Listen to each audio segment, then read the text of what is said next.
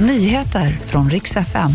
Nyheterna ska handla om situationen i Ukraina och Oskarshamn som drar igång igen och vädret lättar så nu vänder äntligen elpriserna neråt. Vi ska börja i Ukraina där flyglarm hörts sedan i morse och invånarna uppmanas att söka sig till skyddsrum. Explosioner från ryska robotar har hörts i flera städer. Många saknar el och vatten. Tillbaka till Sverige. Efter helgen drar Sveriges största kärnkraftsreaktor igång och det är Oskarshamns 3 som varit stängt för underhåll. Samtidigt lättar vädret lite och äntligen ser då elpriserna ut att vända neråt. Svenska kraftnät säger till DN att det här är den värsta perioden som troligen är över nu.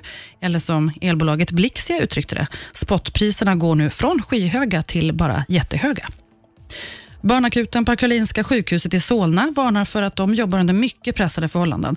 Bland annat har de just nu en kraftig ökning av RS-virus och läget går från ansträngt till extremt. Sjukhuset varnar för att det kommer en virusvåg till. Då klarar man inte beredskapen.